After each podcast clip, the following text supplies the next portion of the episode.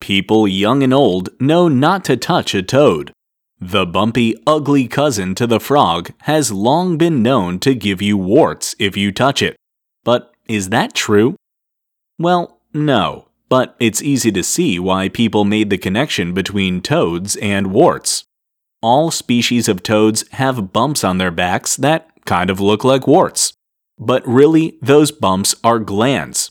Specifically, they're a special type of gland called a parotoid gland, which can secrete toxins that harm or even kill anything that touches the toad. It's a defense mechanism against predators, and most of the toxins toads secrete are poisonous. But some of those toxins can burn human skin, so it's probably not a good idea to touch a toad that you aren't familiar with. Still, those glands won't give you warts if you do come in contact with them. Warts are caused by the human papillomavirus, and while they're easily transmissible through touch, you won't catch any from a toad.